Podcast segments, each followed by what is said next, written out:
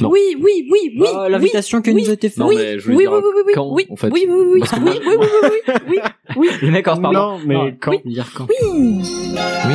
Je sais ce machin. C'est un détecteur de conneries. C'est pour ça. Et maintenant, qu'est-ce qu'on fout Mais dis-tu nos conneries Tu veux que je lui dise d'aller se faire enculer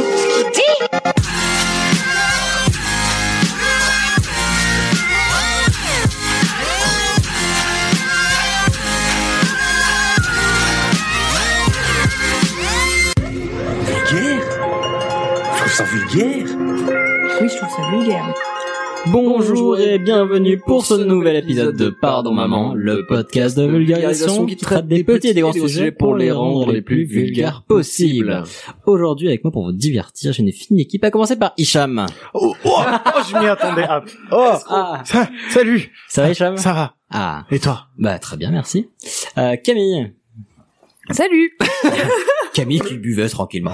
Voilà. Ça va Mais ça va très bien et toi Bah très bien, Comment merci. tu, tu te portes tellement bien Hmm, ah, n'est-ce pas euh, bah écoute la grosse pêche et puis c'est tout voilà Ah, voilà on est trois on a un technicien mais lui il a C'est pas ça. le droit de parler Un stagiaire. Euh, Il non, se passe bon, quoi Le Ah, si j'appuie troisième. sur ce bouton Ah, c'est ça. Euh, et Juan, comment ça va Juan Ça va. Très bien. La Mis à pêche. part que tu disruptes, ça m'a, ça m'a perturbé. Ah, c'est fou, ah, putain, c'est toujours la surprise. Et le toujours. fait qu'après ce, ce petit week-end de pêche, on a tous chopé le, le, le scorbut et du coup on n'a pas Mm. la grosse pêche, mais Ouais. on s'en Ouais, est loin. on Ok. retourne comme un mardi, quoi. C'est bah, pas grave. Euh, Oh là là. Du coup, mais qu'est-ce qui s'est passé dernièrement On a fêté nos un On a an. attrapé un brochet. Ah Yeah. Ah pardon. Bravo. Et on vous souhaite un joyeux anniversaire. Bah, un an, c'était Bien. cool. C'était le 8 mai pile poil. Et euh, donc bah voilà, on a fêté nos pile un an, c'est 27 Oui. épisodes. Donc là, on enregistre le 28e. Oui. Mm. C'est toujours ton plaisir d'être avec vous, c'est cool. Et puis vous êtes de plus en plus nombreux, donc ça nous fait plaisir. Oh oui. Euh, on vous a demandé peu de cadeaux, des étoiles sur iTunes. Et on en a reçu, donc ça nous fait bien On plaisir. vous a demandé peu de cadeaux, gros rat.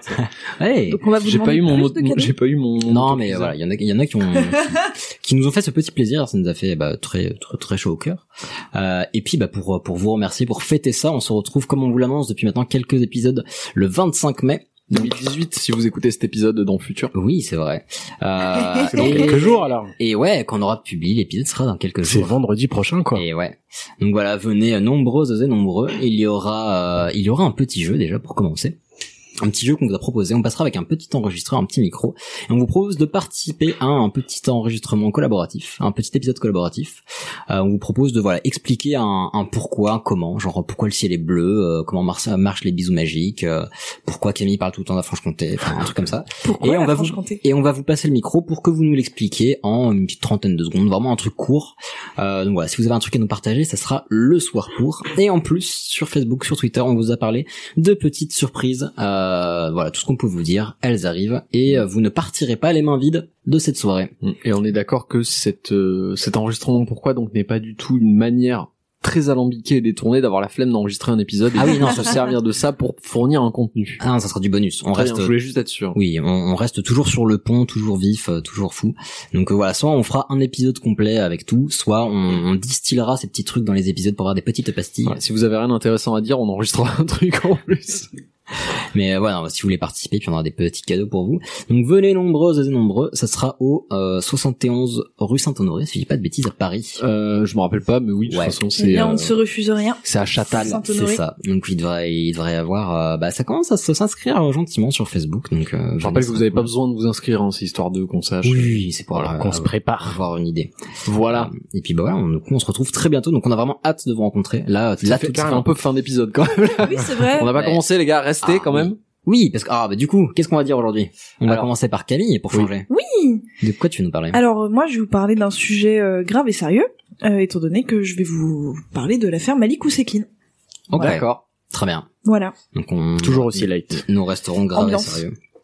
Euh, mais ouais, en vrai, c'est bah, comme plein de trucs super intéressants. Mais c'est vrai que ça risque de nous faire bader un petit peu, mais c'est pour ça qu'on le met au début. Euh, mais il faut vulgariser là-dessus. Après, ça sera Hicham. Grave et sérieux, c'est tout. Ouais, très grave et sérieux. euh, je vais vous faire un quiz sur les serial killers. Euh, non, non, non. Je vais faire un quiz. euh, pas de quiz, non. Hicham, arrête les quiz. Euh, un sujet sur euh, un jouet de mon enfance, le yo-yo. Ok. Donc vraiment le grand écart au niveau de des Ah bah sujets, oui. quoi. Ah Ok. Oh, bah oui, oui, oui. Ouais. Ça me plaît. Très bien, parfait. Euh, parfait. Après, on, on passe. Ensuite, c'est, c'est Watt. Oui, ça sera moi. Euh, moi, je vais vous parler des tests ADN. Donc, on part sur le coton-tige. Euh, Ouais. Nous, nos, bah, consentis surtout à test ADN utilisé dans les, euh, dans les enquêtes policières. Je vous en dirai plus. Ah, j'avais une conférence là-dessus. Bon, peut-être on en parlera dans ton sujet du coup. Ah. Si j'arrive à rebondir Bim, habilement rebondis, boum, ou boum. pas, on verra. Euh, bah, tiens, rebondissons après, ça sera de toi. Oui, après ce sera moi, je vais vous parler de la lucha libre. Ah. Bah, c'est bien, on fait un petit, un petit dent de scie, là. Ouais, Ouais. on fait, on Sérieux, fait un truc pas qui a pas de sérieux, ligne éditoriale, ouais. sérieux. C'est clair. ça, c'est Il n'y la, a pas de di- fil la conducteur. diversité. Et après, Et après, je crois qu'il y aura un, un Camille. Mm. Camille, qui reviendra nous faire, euh, Oui.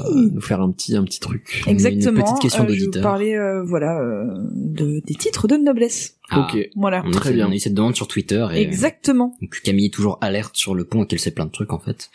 Euh, C'est vrai qu'elle sait des trucs, Camille. bah, parmi, Camille sait des trucs. parmi nous, c'est la seule qui triche parce qu'elle sait déjà les trucs en fait. nous, on bosse les sujets, elle, elle sait déjà les trucs. Donc c'est un Quand on peu hein. lui dit que t'as rageant. préparé un truc, elle nous fait un doigt d'honneur comme ça. J'ai fait un doigt d'honneur hein, pour ceux qui. C'est Oui. tout à fait mon genre. Euh, bon, bah, trêve de trêve de bêtises. Ouais, on va De s'y cas, mettre. déjà, on commence Allez, allons-y. par- Go. Un arabe dans le commissariat, il tient pas plus d'une heure.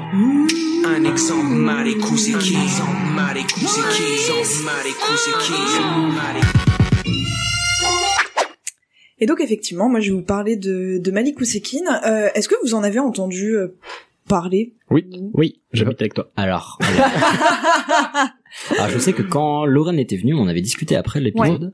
Euh, mais sinon, c'est la première fois que j'entendais parler et du coup, Non, mais je alors, connaissais vraiment. moi j'ai été très bête et donc je l'explique pour les personnes qui ne connaîtraient pas. C'est Malik Oussekine. C'est un mec qui s'appelle Malik Oussekine. Voilà. Bah non, Mais mais- c'est pas deux personnes différentes. Non, Ouais, c'est pas bête de le préciser. Surtout, moi, j'a- Non, non, j'avais mais voilà. j'avais entendu le truc d'une traite genre Malik Ousekine. Et donc voilà. Non, non, c'est son prénom est C'est Malik personne. et son nom de famille c'est Ousekine. Voilà. Voilà. Habile. Moi, je savais le truc dont je t'ai parlé et tu m'as dit qu'on s'en fout. En fait, c'est qu'il a- c'est un jeune homme qui faisait des études pour être euh, prêtre. je Alors crois. il J'hésite. faisait, il faisait des études qui avaient rien à voir. Euh, c'est des études de commerce ou d'immobilier, je sais D'accord. plus. Voilà, mais lui il se destinait Il se destinait effectivement être, euh, à la euh, prêtrise. Prêtre Ouais, ouais. jésuite. Ah Voilà, Ouais. tout à fait. Ouais, ouais. Enfin, il lui arrivait des tuiles avant, si je dis pas de bêtises. hein. Malheureusement, oui. Euh, donc le l'affaire Malik Ousekine, elle débute euh, sans rapport direct avec Malik Ousekine au début de l'été 1986. Euh, donc à cette époque-là, en 1986, le président de la France c'est Ah, René Cotier. Jean-Pierre Non, Charles de Giscard. Gaulle. Non. C'est- Ah. 86. Je sais pas. Mais oui, c'est c'est Oui, François c'est Mitterrand, Mitterrand. C'est tonton. hein. Oui.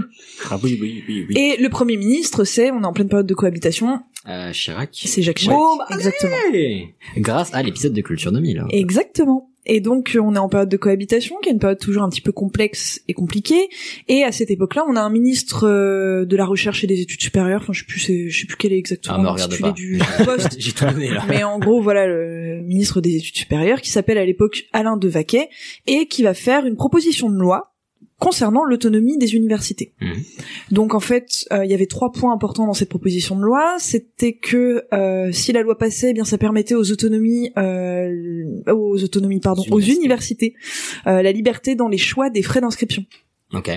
Donc, euh, ce qui était plutôt mauvais signe pour beaucoup d'étudiants, parce que Mhm. m- moi, par exemple, comme beaucoup de gens, j'ai fait aussi le choix d'aller à la fac parce que ça coûtait quasiment Oui, que voilà. dalle.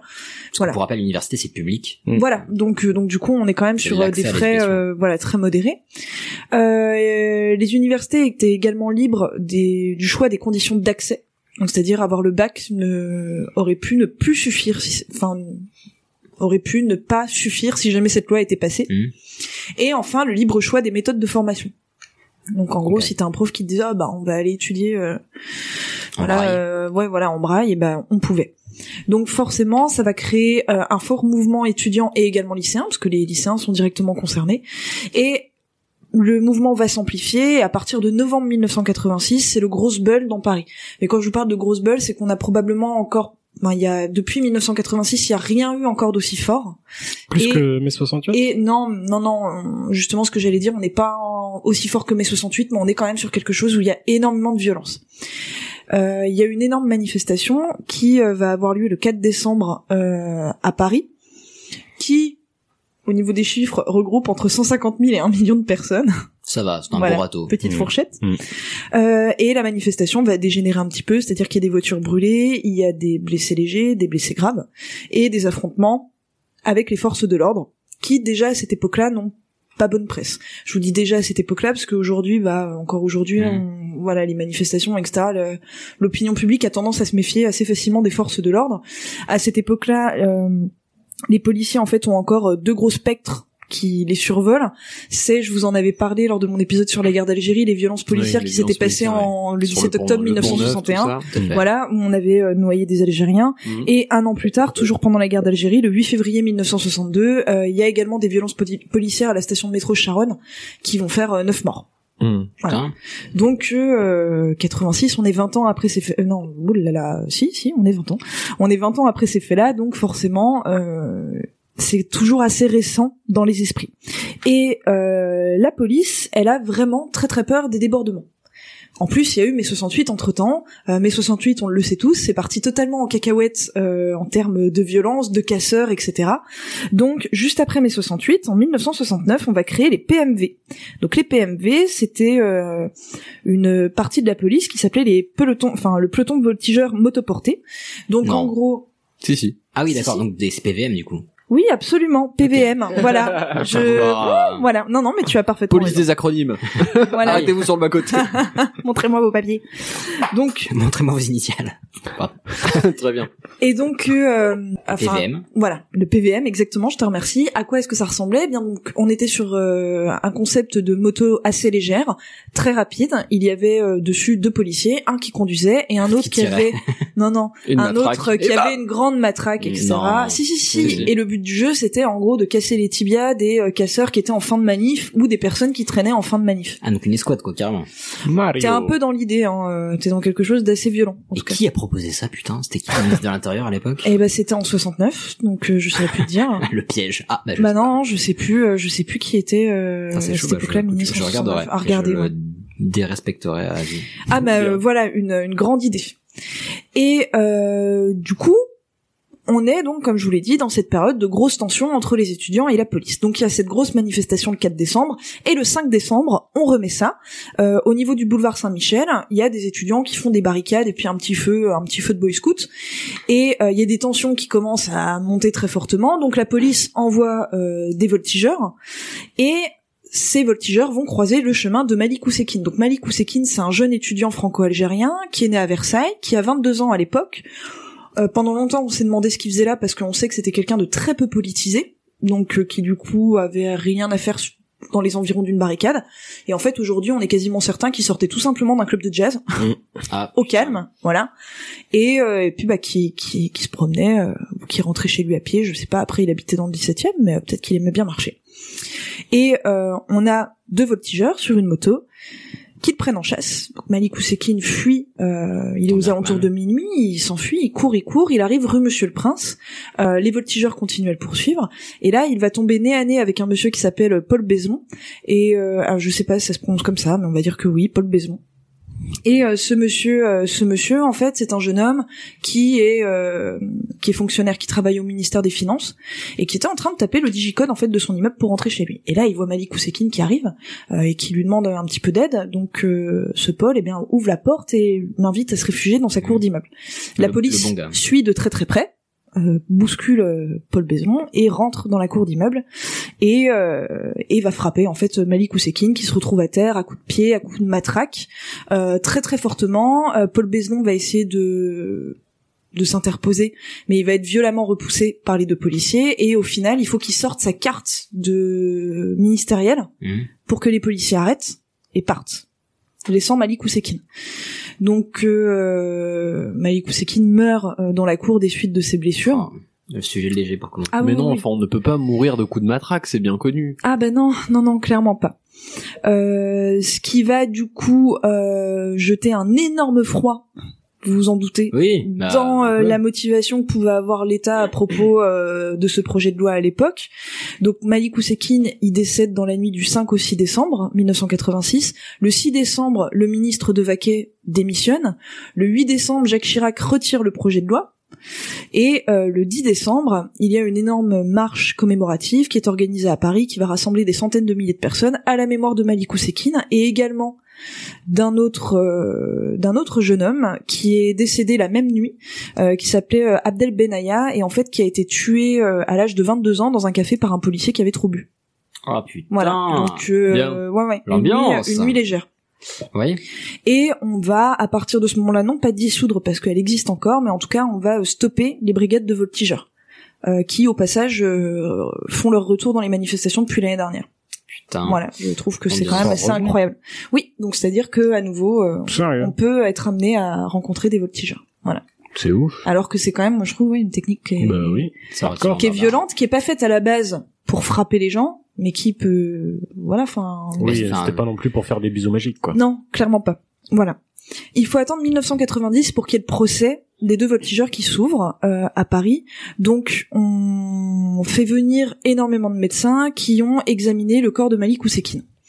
Et on leur demande euh, leur avis, et il y en a beaucoup qui vont dire « Ah, mais vous savez, il souffrait d'une insuffisance rénale. Oui. Euh, de toute façon, oui, oui, il s'est fait Ça me rappelle quelque chose. Je, provoqué je sais par pas des coups de- exactement quoi. provoqué il Oh, par s'est- des coups de matraque dans le il dos. s'est fait euh, il s'est fait tabasser mais euh, même en étant tabassé au sol euh, par coup de matraque et coup de pied euh, surtout que enfin il y a des témoins qui disent qu'il a supplié la police d'arrêter hein, mais les policiers se sont dit allez vas-y on continue euh, ben non non, non, ça, ça aurait pas dû suffire à le tuer mais il avait une insuffisance rénale donc en fait le pauvre garçon bah il est mort de ça et on a Non, mais la- c'est complètement con. on enfin, a l'avocat d'un des deux policiers qui a dit mais euh, qu'est-ce qu'il faisait là en fait bah limite c'est de sa faute il avait rien à foutre près de cette, de, près de cette Non, barricade mais surtout que s'il avait pas reçu euh, des coups de matraque, il serait pas mort en fait. Bah, insuffisance probablement. ou pas, mais- Enfin, même s'il avait une insuffisance. Et on a euh, Ram- Robert Pandreau, qui à l'époque est ministre délégué euh, chargé de la sécurité, qui va dire dans les médias si j'avais un fils sous dialyse, je l'empêcherais de faire le con la nuit.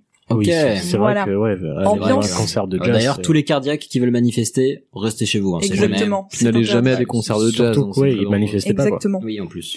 Donc ils sont condamnés à des peines très légères avec sursis. Euh, de mémoire, c'est 5 ans avec sursis pour un, 2 ans euh, avec sursis pour l'autre. Et ils ont été condamnés pour euh, coups et blessures volontaires ayant entraîné la mort sans intention de la donner. Voilà. Ok. Donc Bon, ils, ils- ils n'ont pas fait de prison, euh, à ce que je sache. Voilà. En 2006, donc 20 ans après la mort de Malik Oussekine, on va, euh, le maire de Paris va faire déposer une plaque euh, devant la devant la maison, euh, enfin devant le- L'immeuble. Mhm. l'immeuble du 20 rue Monsieur le Prince. Donc c'est c'est une plaque euh, qui est toujours visible aujourd'hui, qui est noire avec des petites lettres dorées sur lequel il est écrit euh, à la mémoire de Désolé. Malik Oussekine, étudiant âgé de 22 ans, frappé à mort lors de la manifestation du 6 décembre 1986. Cette plaque, elle va faire de nombreuses controverses. euh, Des gens qui vont graver frappe Bon. à mort par des policiers. Exactement, ce qui va déranger, en fait, c'est qu'à aucun moment on est précisé qu'il a été frappé à mort par la police. Ni qu'il Après, participait on- pas à la, à la manifestation. Bah voilà, alors après la manifestation, on est quasiment convaincu qu'il y participait pas, mais euh, je pense que malheureusement on n'aura jamais la réponse. Et Mhm. quand bien même il avait participé à la manifestation, C'est pas une raison. C'était est-ce pas- que ça charnait à deux sur un jeune homme dans une Bah, cour surtout, d'immeuble voilà, à partir du moment où, même Euh, si, même voilà. s'il manifestait, du moment que lui n'a pas tabassé d'autres gens, et puis, enfin, il n'y a pas de raison de le tabasser, quoi. Enfin, Oui, et puis je t'as le droit pense de que manifester, euh, c'est un droit. le but du jeu de la police Exceptionnel. dans ces cas-là, c'est d'interpeller les, casse- les, les Oui. casseurs en fait, et clairement pas de les, de les frapper à Et l'abri puis, des euh, regards et- dans une et petite tu vois, cour. je, peux, je peux comprendre la légitime défense de, de, de policiers, mais là, quand c'est les mecs qui poursuivent un autre mec, oh, la légitime défense, elle s'est déjà barrée depuis longtemps, quoi. Enfin, Exactement. Et, euh, et donc voilà, il y a le fait que on n'indique pas que ce soit par la police. Alors après, il y a un ministre, je saurais plus vous, vous dire lequel, je suis qui à même pas sûr que ce l'époque soit possible. a dit euh, oui, mais le but de faire cette plaque, en fait, c'est de faire hommage et puis c'est essayer de, de pacifier en fait tout ça, c'est de Mhm. reconnaître et donc dire si c'est par la police, eh bien en fait, on va mettre dans le même sac tous les policiers et on Mhm. va pas rassembler, on va diviser. Oui, en plus, Ce c'est qui est deux- pas tout à c'est fait deux vrai. Ouais, personnes ouais, qui ça- vont ça reprendre peut la se comprendre. Et en plus de ça, la deuxième controverse, c'est que euh, la copropriété de l'immeuble a refusé que la plaque soit déposée euh, sur euh, Sérieux l'immeuble, comme il peut y en avoir euh, bah, un peu partout dans Paris. Il y a beaucoup de plaques sur les immeubles, donc en fait, euh, bah, la plaque de Malik Oussekine, moi, la première fois que je l'ai cherchée, euh, bah, j'ai mis un petit peu de temps à la trouver parce qu'en fait, je marchais dessus. Elle est D'accord. vraiment au sol, elle est encastrée dans le Ah ouais. trottoir. Moi, elle est vraiment euh, au sol. police. Ok.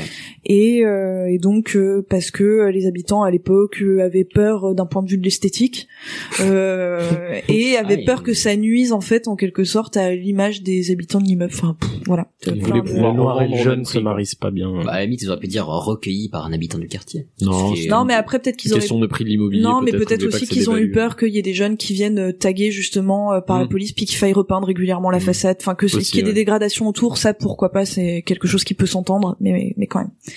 Alors l'affaire Malik Oussekine, elle est ressortie en 2014, euh, elle est ressortie de- des tiroirs parce qu'elle a quand même été euh, hautement enterrée, avec le cas de Rémi Fraisse.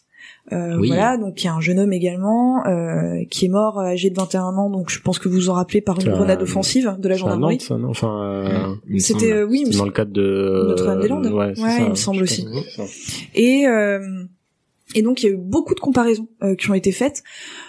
Moi, j'ai quand même tendance à dire qu'on est quand même sur deux affaires qui sont totalement différentes, c'est-à-dire que Rémi Fraisse, euh, il s'est pris une arme effectivement que les poli- enfin que la police aujourd'hui, je pense, ne, ne devrait plus avoir le droit d'utiliser parce qu'on sait que ça fait énormément de victimes ce genre Mhm. de projectile, mais il s'est pas fait frapper à mort volontairement Oui. euh, par deux flics en fait. Il y a quand même euh, Il y a une notion d'acharnement. Attention, exactement, hein. voilà, il y a, il y a une attention, je pense que peut-être. Enfin, probablement, les policiers Bah. qui ont fait ça ont été quand même relativement dévastés Oui. euh, de, Mhm. de, de voir ce que ça avait pu donner. euh, Bah, sachant sur que un là jeune homme. encore, tout- sur ce genre d'histoire, c'est toujours compliqué d'en parler parce que bon, forcément, nous n'y étions pas. Mm. Mais oui, c'est deux, deux actions différentes de mettre euh, 20 coups de matraque. ou de tirer Exactement. une- euh, Ça a été aussi mentionné en 2017 pour Oui. euh, l'affaire Théo. euh, Exactement. Ah, la flying, À euh, aulnay flying sous matraque. je crois, oui, c'est Ouais. ça. Une matraque qui a inopinément rencontré euh, une zone euh, cachée de son corps. Encore Exactement. une fois, nous restons. euh, On a- nous n'avons pas la vérité. C'est Exactement. dommage d'ailleurs.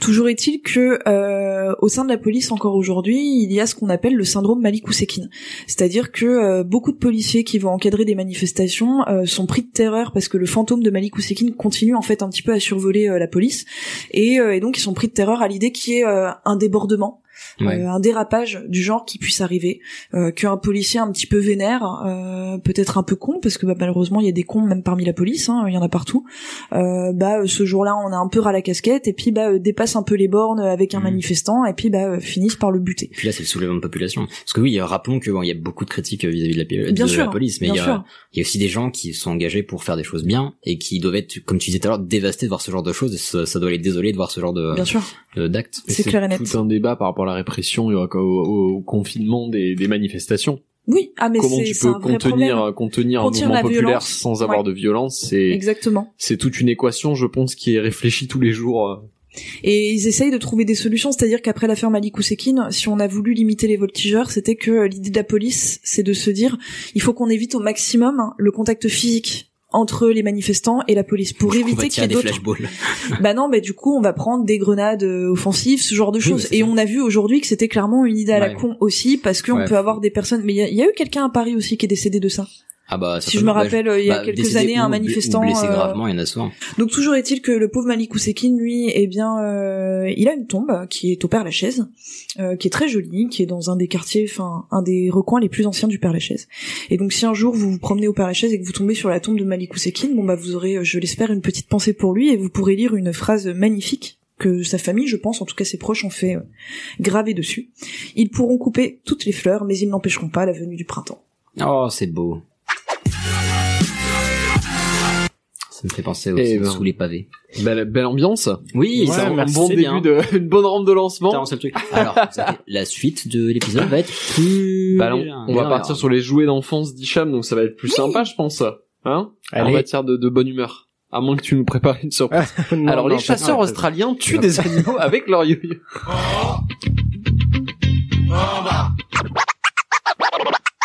Ça s'en va et ça revient.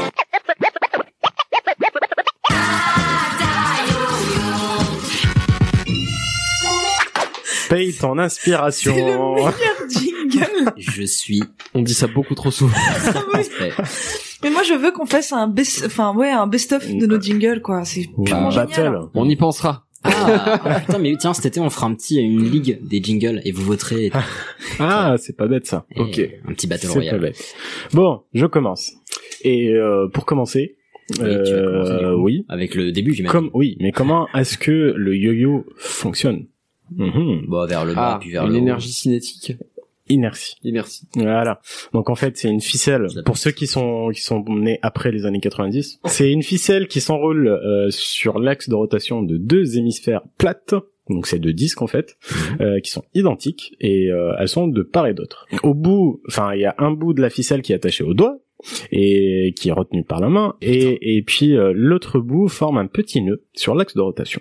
Quand on lâche le yo-yo, bah, il tombe, il commence à tourner dans un sens Qu'il se une déroule. fois. il se déroule. Une fois arrivé tout en bas, bah il change de sens. Et Incroyable. c'est pour ça C'est que pas ça normal. remonte. Mais franchement, je savais pas pour, enfin comment. Ah. C'était, j'ai j'ai découvert ça. Mais Enfin, t'en t'en as déjà eu Tu t'en es pas Oui. beaucoup servi, peut-être. euh, oui. Ah, oui. Parce que j'étais très nul. hein. Tout s'explique. Mais mais enfin bref, voilà. Il faisait Ok. du jeu au carry avec en fait, il avait pas compris. Il y avait pas les, les, les LED qui clignotent et les billes, euh, les, les Si. roulements dedans. Si. Ah, c'est tellement bien. Bref, c'est très facile. En fait, le bout de la ficelle travaille en frottement, et c'est pour ça que des fois, quand tu lâches le yo-yo, bah il continue à tourner alors qu'il est tout en bas. Et oui. Mhm. Parce qu'en fait, ça, ça travaille en frottement, et tant que c'est pas... C'est- C'est pas les roulements à billes, ça il y a- Non, mais non, il n'y a pas de roulement à la bille à la base sur un Il y a U, des c'est- roulements à billes pour ceux qui sont très très professionnels. Bah, par professionnel, C'est des- il veut c'est- dire euh, ceux que t'as payé 5 euros de plus à Toys R Us. Ah non, non, c'est des, des griots qui coûtent 100 balles et tout. Je suis- euh, je suis désolée bah les gars, mais non. on est vraiment en train de parler de ça. Ouais. Mais oui. Et c'est extrêmement important. Mais oui. Attends, mais après Malik ou c'est Mais c'est ce que j'allais dire. plus là, un grand c'est- écart. La, la C'est ça qui est transition est, bien, trop violente pour Camille, moi. reste à ta place. Si tu ne comprends pas ce débat, tu peux rester en dehors. D'accord, très Et bien. bref, donc avec le- l'effet de frottement qui est inférieur, bah en fait ça continue à tourner et on appelle ça endormir le yo-yo, Ok, c'est une figure. peut-être, probablement. c'est sûr. qui a fait le son. Non, pas vraiment. Non mais comment ça, c'est une fi- ah non non c'est pas ah une figure, j'ai cru que tu me parlais d'une figure de style moi. Oui, non non mais Non, il oui. parlait de tricks. Oui, voilà, J- j'en parlerai tout à l'heure. Bref, et euh, en fait pour qu'il y remonte, il suffit juste de donner un petit coup de mouvement vers le haut avec la main On pour dit que réveiller le yo-yo. pour euh, que la ficelle s'enroule à nouveau. L'âge d'or du yo, vous le connaissez. Ah, c'est compliqué de faire un sujet avec vous, les gars. L'âge d'or du yo-yo. Alors moi, je- moi j'ai Ah, Les envie de années te dire, 90. attends, j'ai envie de te dire que c'est pas si vieux que ça parce que quand j'étais gamin, je me rappelle qu'au début j'avais des yo-yo de merde et puis j'ai commencé à voir des yo-yo avec des LED partout, Ouais, des ouais. ressorts, des machins. mais Donc je pense que c'est entre quat- 90 et 2000, mais euh, Ouais, il y a 90, mais c'est Ouais, l'âge d'or, c'est les années 90. Ouais, mais c'est, euh, je crois, de février à mars, non non, non, non, ça. non, non, ça a duré Allez, super longtemps. Moi je dirais 93, 96. Bon, Bah, en fait, j'ai juste mis les années 90, ça me suffit. Ok. Et euh, sauf qu'en fait, je sais pas si vous étiez au courant, mais le yo-yo date, euh, enfin, c'est c'est beaucoup beaucoup Moyen plus vieux Âge. que ça. Et non, quand je C'est dis beaucoup plus plus vieux. vieux, c'est encore plus Ah, vieux préhistoire. que ça. Peut-être pas non plus. Jurassique. Entre entre entre la préhistoire et le Moyen Âge, il y a quoi Le Jurassique. Allez, Euh, L'Antiquité. Eh bien, on passe au moment historique. Donc, Ah. c'est probablement inventé en Chine, mais on n'est pas sûr. Eh oui. Par contre, la première représentation qu'on a d'un yo-yo date du 6e siècle avant Jésus-Christ. Ok. C'est un ado ou une ado qui joue, euh, qui joue avec, Mhm. et c'est représenté sur une assiette grecque. Eh. Ah, Ah, tu ouais. vois Donc tu Très fais le bien. malin. Et en fait, à l'époque, ils étaient fabriqués en bois, en métal, ou euh, c'était des disques en terre cuite. Ok. Et ces disques en terre cuite... Fragile, hein Ouais, mais en fait, ces disques en terre cuite, ils étaient offerts aux dieux, une fois que le gamin passe à l'âge adulte. Ok. Ok. Voilà, c'était Donc un ce qui supposait qu'il faisait jamais tomber son yo de toute son enfance. le Exactement, gosse, quoi. ouais. Euh, les mecs, ils devaient avoir un niveau. Il y a aussi euh, dans des temples égyptiens des dessins d'objets qui ressemblent fortement. Mais non. Mais en fait, c'était des assiettes. Non, mais avec un fil. Ah. Donc euh, tu vois, c'est ça ressemble beaucoup, euh, ça ressemble beaucoup à un yo-yo. On a aussi des traces écrites du XVIe siècle aux Philippines. Là, tu te foutais de ma gueule, euh, Juan, mais en fait, euh, c'est ça. Il y a des Toujours, c'est- je chasseurs suis qui se payé cachaient. pour ça. Il y, a, il y a des chasseurs qui étaient cachés dans des arbres et ils utilisaient un caillou attaché à une longue corne pour attaquer les animaux, Ah, mais pour c'est les comme tuer. Ah, un arc, mais de, euh, genre vachement chic. mais quoi. c'était non mais ils arrivaient justement Mais Ah, c'est à le jeter fond, le, le caillou et de le récupérer Mais- euh, que- comme un yo-yo Je quoi. dis peut-être une connerie, mais le yo-yo de, enfin, il me semble que de- il me semblait que Une de arme. base c'était une arme de chasse, comme la fronde ou. euh, Mais euh, ouais, il me semblait que c'était une arme de chasse à la base. Mais je suis content de voir Voilà, ça que ça ait confirme. servi à tuer des trucs. voilà. Voilà. Et euh, bref, le yo-yo, a- le yo-yo, le yo-yo a beaucoup euh, beaucoup voyagé. Il s'est retrouvé en Inde en 1765. Mhm. Euh, Il y a une petite boîte peinte à la main qui représente une fille qui en jouait. Ok. Voilà. Donc euh, voilà, ça vraiment ça, ça... Oh, Prenez-le comme vous le savez. non mais c'est c'est ce que je veux dire, c'est que ça a bien Il y ça a avait bien une voyagé. boîte en Inde. fin 18ème. Mais non, 1765, s'il te plaît. Et euh, le lieu, il a continué sa route jusqu'en France. Et il y a une peinture de Vigée Lebrun, faite en 1789, euh, 89, qui montre celui qui aurait dû être le dauphin de la couronne à cette époque-là. Eh bah euh, ça dépend. C'est pas euh, quel mois Louis XVII. voilà. Je te Bah donne non, la non, réponse. parce que si c'est avant juin, c'est pas Louis XVII le Bref, dauphin. son- c'est c'est Louis XVII, moi je te le dis. Et il jouait avec ce qu'on appelait à l'époque les migrettes. Ah. Parce que justement, ça a été ramené par des émigrés. Juan est en train de se concentrer pour pas partir en fou rire, je le sens. Non, regarde, moi je tiens. Regarde. Ouais. Il joue avec les migrettes. Voilà, clairement les pas du tout migrettes, ça- Raciste. non, Voilà. justement. Mais euh, enfin, ça a été ramené par des émigrés et probablement de C'est pas une excuse. qui venaient d'Angleterre probablement. Et, euh, sauf que c'était pas juste en jouet. C'était aussi un bon remède contre le stress. Comme les. Ah, hand spinners. c'était un. Oh. Non, non. Exactement. Non, mais c'est- ouais, c'est pas con. Comment on appelle ça les, bah, les fidget Les- toys en fait. Oui, Les, les jouets pour les mains. Ouais. oui, c'est ça. Ouais, mais enfin, Oui, oui. c'est un déstressant. Ouais, et on raconte même qu'il y a quelques personnes qui jouaient au yo-yo sur euh, en France, hein, euh, sur la route euh, vers la guillotine. pour se déstresser, c'est bon, je vais. Parce euh, qu'ils avaient peur de pas y arriver. Non, de- justement, ils étaient trop stressés de mourir. Non, mais... Purée. Euh, Il y a même aussi dans le mariage de Figaro, euh, dans l'œuvre de, enfin c'est une œuvre de Beaumarchais. Yeah. Ouais, euh, Figaro qui entre sur scène, qui est tout tendu et pareil au lieu de s'exprimer, d'exprimer son stress en- comme euh, comme tout le monde quoi, en se frottant les mains, en se bougeant les pieds, en fumant une clope ou en jouant avec un hand spinner comme t'as dit, euh, bah il jouait avec les migrettes. Ok, putain, je m'en souviens pas du tout. Pourtant, c'est une pièce que j'ai lue plein de fois, mais euh, voilà, je, je m'en souviens pas du tout. Bah c'est c'est c'est, Ça doit c'est, faire euh, trop longtemps, je peux je- pas te donner le- le- l'acte ni euh, la scène mais euh, Pour ma défense, j'ai jamais parlé de hand spinner. Mais euh, bon. Ah, Mais non, je- Ah, c'était c'était Hmm. Elias. Euh, bref, en 1875, pendant la bataille de Camille. Non, j'en sais rien. Moi, c'est ça. Oh, Non, la- c'est une la- Oh. période que j'aime pas, ça. Oh. Waterloo Ah, en 1875 1815 Ah, d'accord, parce que je suis pas pas dit folle, Il a dit 75. 75. ne me prends pas comme je. Bref, en 1815, pendant la Waterloo. fameuse bataille de Waterloo, les soldats de Popo ont joué, eux aussi, à l'immigrate. Popo, Ah, c'est mais c'est Napoléon. pour, c'est hein, pour ça pour- qu'on a perdu. ah oui, d'accord. Les mecs, ils étaient occupés sur le champ de Eh, bataille. mec, il y a un truc là. Et enfin bref, euh, aujourd'hui on appelle ça le yo parce que euh, justement en rapport avec les Philippines, euh, il y a eu une exposition aux États-Unis en 1916 euh, sur les jouets philippins. Mhm. Euh, puisque c'est passé de armes de guerre à jouets. Mhm. Euh, le mot yo-yo est apparu donc en 1916. Euh, yo ça veut dire revient en philippin. Donc là, c'est Et revient, Ah, revient. j'ai- Génial. Voilà. Yo-yo revient revient. En 1985, une dernière date, euh, le yo-yo a été envoyé en espace. Dans l'espace.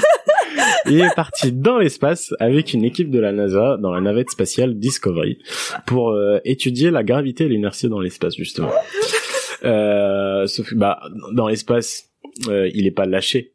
parce qu'il a Dans pas de l'espace. gravité. Oui, Oui. mais pas seulement. Il est pas lâché, mais il est jeté parce qu'il n'y a pas de gravité. J'ai une théorie. Dis-moi. Moi, je pense que quand il le lance, genre, il s'endort et il revient pas. Exactement. Oh putain Il partait mais il revenait jamais parce que ça Ingénieur. tourne dans un seul sens. Eh, mais du coup, faire un boomerang dans l'espace, ça doit être absolument génial. Mais non, c'est Non. pas pareil. bah non, ça doit être gênant plutôt. Alors, on, f- on fera un petit truc. Oui. Bref. Donc, on revient. Tout à l'heure, tu me parlais de figures. Oui, Moi, je pensais des skills. oui, Appelle ça bah, des bah, skills, mais Oh. c'est pareil, t'as raison. Bref, donc il y avait plus le classique. En général, c'est euh, le tour du monde, around Ah, the world, Évidemment. le rock the baby, bercer le bébé, le walk the dog, Ah euh, oui. promener le chien. Le Et chien. c'est là justement on, Genre, tu fais le on dormeur et tu endort. le Ah, mets par terre et Voilà. Mais il y en a d'autres avec des noms un peu plus drôles, genre euh, le Margaret Thatcher. le- Tu non, feras des ouvriers. non, non, le, le McBride's Roller Coaster, donc les montagnes russes de McBride, le tsunami, le suicide, ou C'est hilarant. encore, Bah, je trouve ça drôle, moi. Enfin, je fais une figure de suicide. Bref. Ou encore le la machine à laver. Bref. Donc, Donc, Bien. tous ces skills et beaucoup d'autres qui sont encore plus compliqués que cela, euh, ils sont utilisés dans le WYYC, Hmm. qui veut dire le World Yo-Yo Contest Mhm. tous les ans. Euh, jusqu- de 92 à 2013, c'était aux États-Unis et au Canada. Et puis après, ça a commencé à changer de pays. En 2014, il y a eu Prague. En 2015, Tokyo. 2016, Cleveland. Enfin, c'est aux Notez, États-Unis. hein, il y aura enfin. une interro après. Et euh, le, du 9 au 12 août prochain, ça sera à Shanghai si vous voulez y aller. Ah bah. Euh, bref, donc euh, dans ce WYC, il y a cinq divisions. Euh, Et ça va du 1A au 5A. Et puis bah il y a plein de trucs. Genre le 1A, c'est des tricks avec euh, le fil du yo. Donc euh, il y a plusieurs rounds. Le premier, t'as 30 secondes pour faire le meilleur truc. Le deuxième, t'as une minute. En demi-finale, t'as 90 secondes. Et en finale, bah t'as trois minutes carrément euh, pour euh, pour gérer euh, Montrez ton flow. pour gérer ton truc. Et pour finir, je vais vous parler d'un monsieur euh, le Lucky Meisenheiner. Ok. Euh, c'est un physicien dermato euh, américain. Jusque deux. là, rien n'étonne. Ouais, ouais. Mais il a une collection avec à peu près de, enfin, il a une, à peu près 10 000 yo-yo chez lui. Et euh, on estime que sa collection coûterait à peu près un quart de million de dollars. J'ai- Le, le gars, il a bien dépensé quoi. son Putain, truc. bah ouais. Et euh, Qui va acheter ça quoi bah je sais pas, mais enfin il a carrément des statues en yo-yo chez lui euh, avec une centaine, enfin je- bon, Ah c'est oui, à donc, euh, vue d'œil, hein, une centaine de, de, de yo-yo qui sont collés sur une statue. Il a un mur en yo-yo et il possède même le plus grand yo-yo du monde qui a été fabriqué en 1990, qui mesure 1m83 de hauteur. Mais- C'est génial. intérêt. 3, mais carrément, C'est archi 372, bah, drôle. comme si une collection de yo-yo avait un intérêt. Euh, On ne 300, Non, Ah, mais c'est que là, tu peux même pas en Trois- jouer, quoi. Ah, de quoi? Le plus gros yo-yo du monde, tu Bah peux si, pas jouer si, avec. si, ça, ça pèse 372 kilos Bah et oui. ça a déjà été utilisé. Non, mais Ça a été lancé à l'aide d'une grue de 25 mètres. Il y a des vidéos de ça. Euh, non, non, parce que c'était un... Oui, enfin, la vidéo existe. Dans quelle dimension sommes-nous Mais ouais, pour clore mon sujet, ça c'est une, euh, c'est une blague de Juan. pour clore mon sujet, piscine. Ah Allez. putain Ce qui est cool, c'est que alors, à la base, je me posais pas de questions sur les yo-yo. Par contre, là, je m'en pose plus. c'est, euh, je, je me sens rassasié de yo-yo. En tout cas, cher auditeur. voilà. Sur mon sujet, plus jamais. Bah non, mais c'était bien. Ah oui, c'était, c'était pas mal. Mais, mais n'hésitez pas à commenter d'ailleurs sur ce sujet. On est très curieux. J'aurais jamais cru qu'il y avait autant de choses à dire sur le Mais yo-yo. moi non plus, moi non plus. À la base, j'ai fait un sujet court. Je voulais faire un sujet court parce que j'ai écouté ça aux grosses têtes, mais au final, il y a tellement de choses, tellement de dates. Ok, c'était beaucoup trop drôle. Mm. Donc on va partir sur un truc euh, moins drôle. Genre Ilias. Un être humain normal dispose de 40 mémogroupes d'ADN.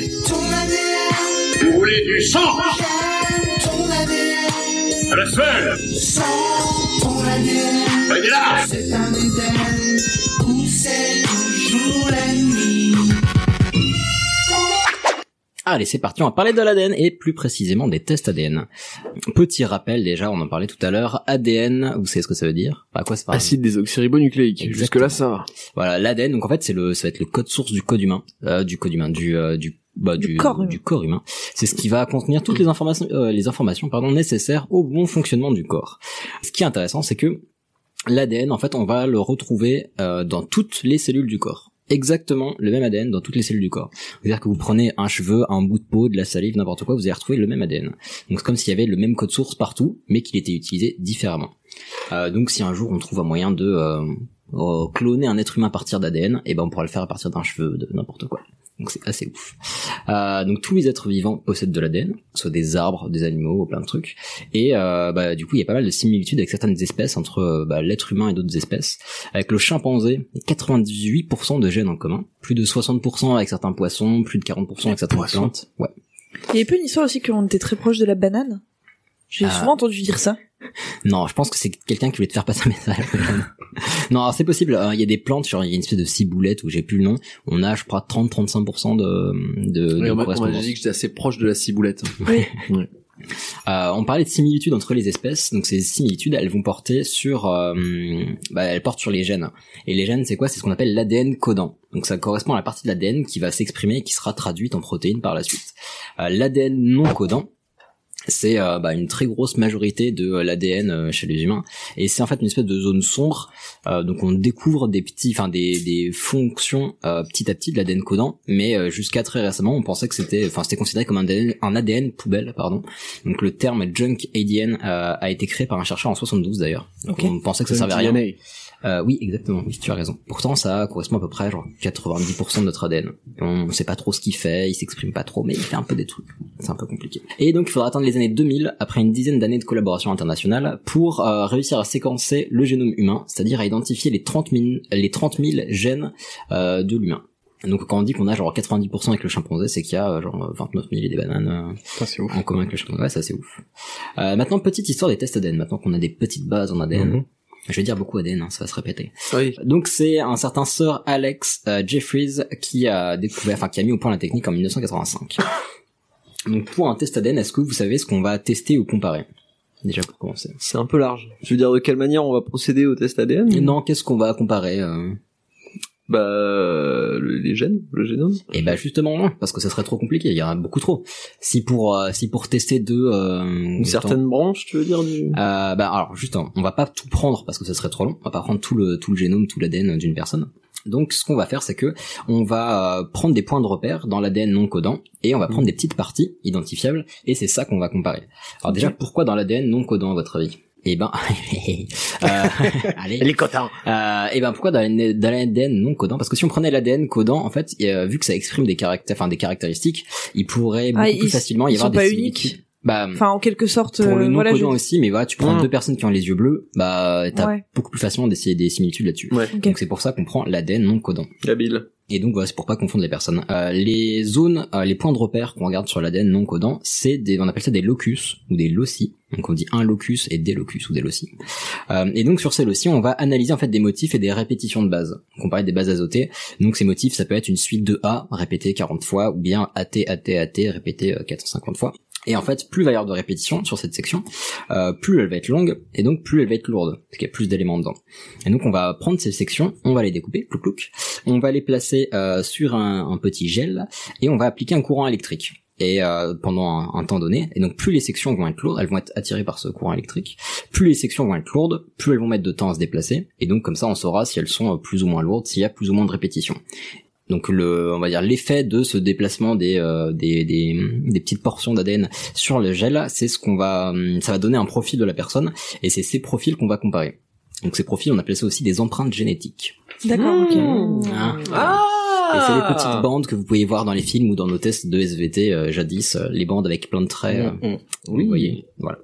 Euh, pour minimiser les risques de correspondance partielle, on va prendre plusieurs loci parce que bah, pour un locus donné, il va y avoir bah, plusieurs variantes de ce locus-là. Donc il y a, mettons, pour un truc donné, il va y avoir, tiens, une partie à, euh, il y a 10% de chance pour qu'il y ait 40 répétitions, il y a 20% de chance qu'il y en ait 80, etc. Et ça, on peut faire des stats sur euh, sur bah, la Terre. Et donc on va prendre plusieurs sites euh, pour avoir euh, une combinatoire en fait. Parce que euh, s'il y a, mettons, euh, six variantes sur un site, bah faut en avoir beaucoup plus pour euh, créer un peu d'unicité. Sinon, c'est pas discriminant. Le principe du test, il est assez simple. En fait, c'est un, un test qui est très efficace pour différencier deux personnes. Parce que comme on a dit, vu qu'il y a des, euh, il y a des variantes, mais qui ont un nombre relativement fini ou une probabilité, une probabilité euh, relativement déterminée, bah on peut très facilement déterminer, enfin, euh, différencier deux personnes, parce que s'il y a euh, un résultat qui est différent sur deux, deux, deux, deux empreintes génétiques, c'est clairement que c'est pas la même chose, enfin que c'est pas la même personne. Par contre, si on prend un, te- enfin deux tests et qui donnent le même résultat, bah c'est soit que c'est pas la même personne, soit que euh, c'est des personnes qui ont ces parties en commun. C'est très peu probable, mais c'est possible quand même. Euh, bah là, du coup, voilà, partons euh, sur les tests ADN et la police. Donc les tests ADN, en fait, au final, ça va être utilisé très tôt. Est-ce que vous savez quand ça va, euh, à partir de quel moment ça va être utilisé Je l'ai su. Alors, Ah, moi, je moi dirais euh, les années 70, 80. Ah non, parce que le mec a mis au point la technique en 85. Ah bah oui, non, lui, bah, euh, bah euh, fin des années 80, début des années 90. Euh, Allez, le gros joker. Non, en fait, ça va être, étu- et ça va être Oh, utilisé ouais. dès 86. Alors, il y a une histoire Ah qui oui, est euh, un, carrément. petit, Ok. un petit peu sympathique, enfin intéressante. En tout cas, je vous l'explique, enfin, je vous la raconter. Donc, ça se passe dans le centre de l'Angleterre en 1983. C'est le début de cette, de cette histoire. Donc, la police retrouve une victime qui a été violée puis tuée. Pas de, Ouais, c'est sympa. pas de, tra- pas de- non mais c'est euh, un- enrichissant tout du moins. Euh, donc pas de traces du, du criminel, mais bon prélèvement de prélèvement pardon de sperme euh, pour faire quelques analyses.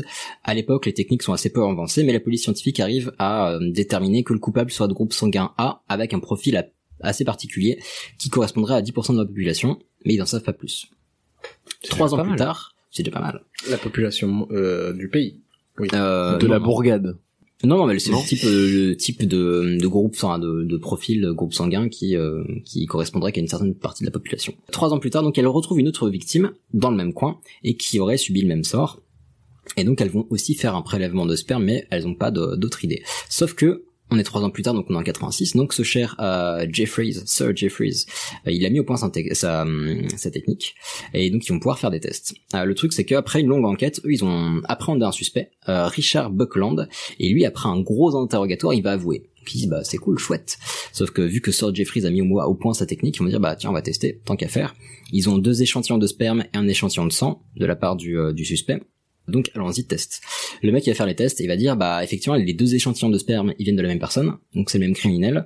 Par contre, ils correspondent pas au sang. Désolé, mais le mec, il a pu, enfin, il a dit ce qu'il a voulu, mais il est pas coupable, quoi. Vous avez dû le mettre, vous avez dû le pousser à bout pendant l'interrogatoire, mais c'est pas lui. Mais le sperme, il, il s'est pas retrouvé là-bas par hasard.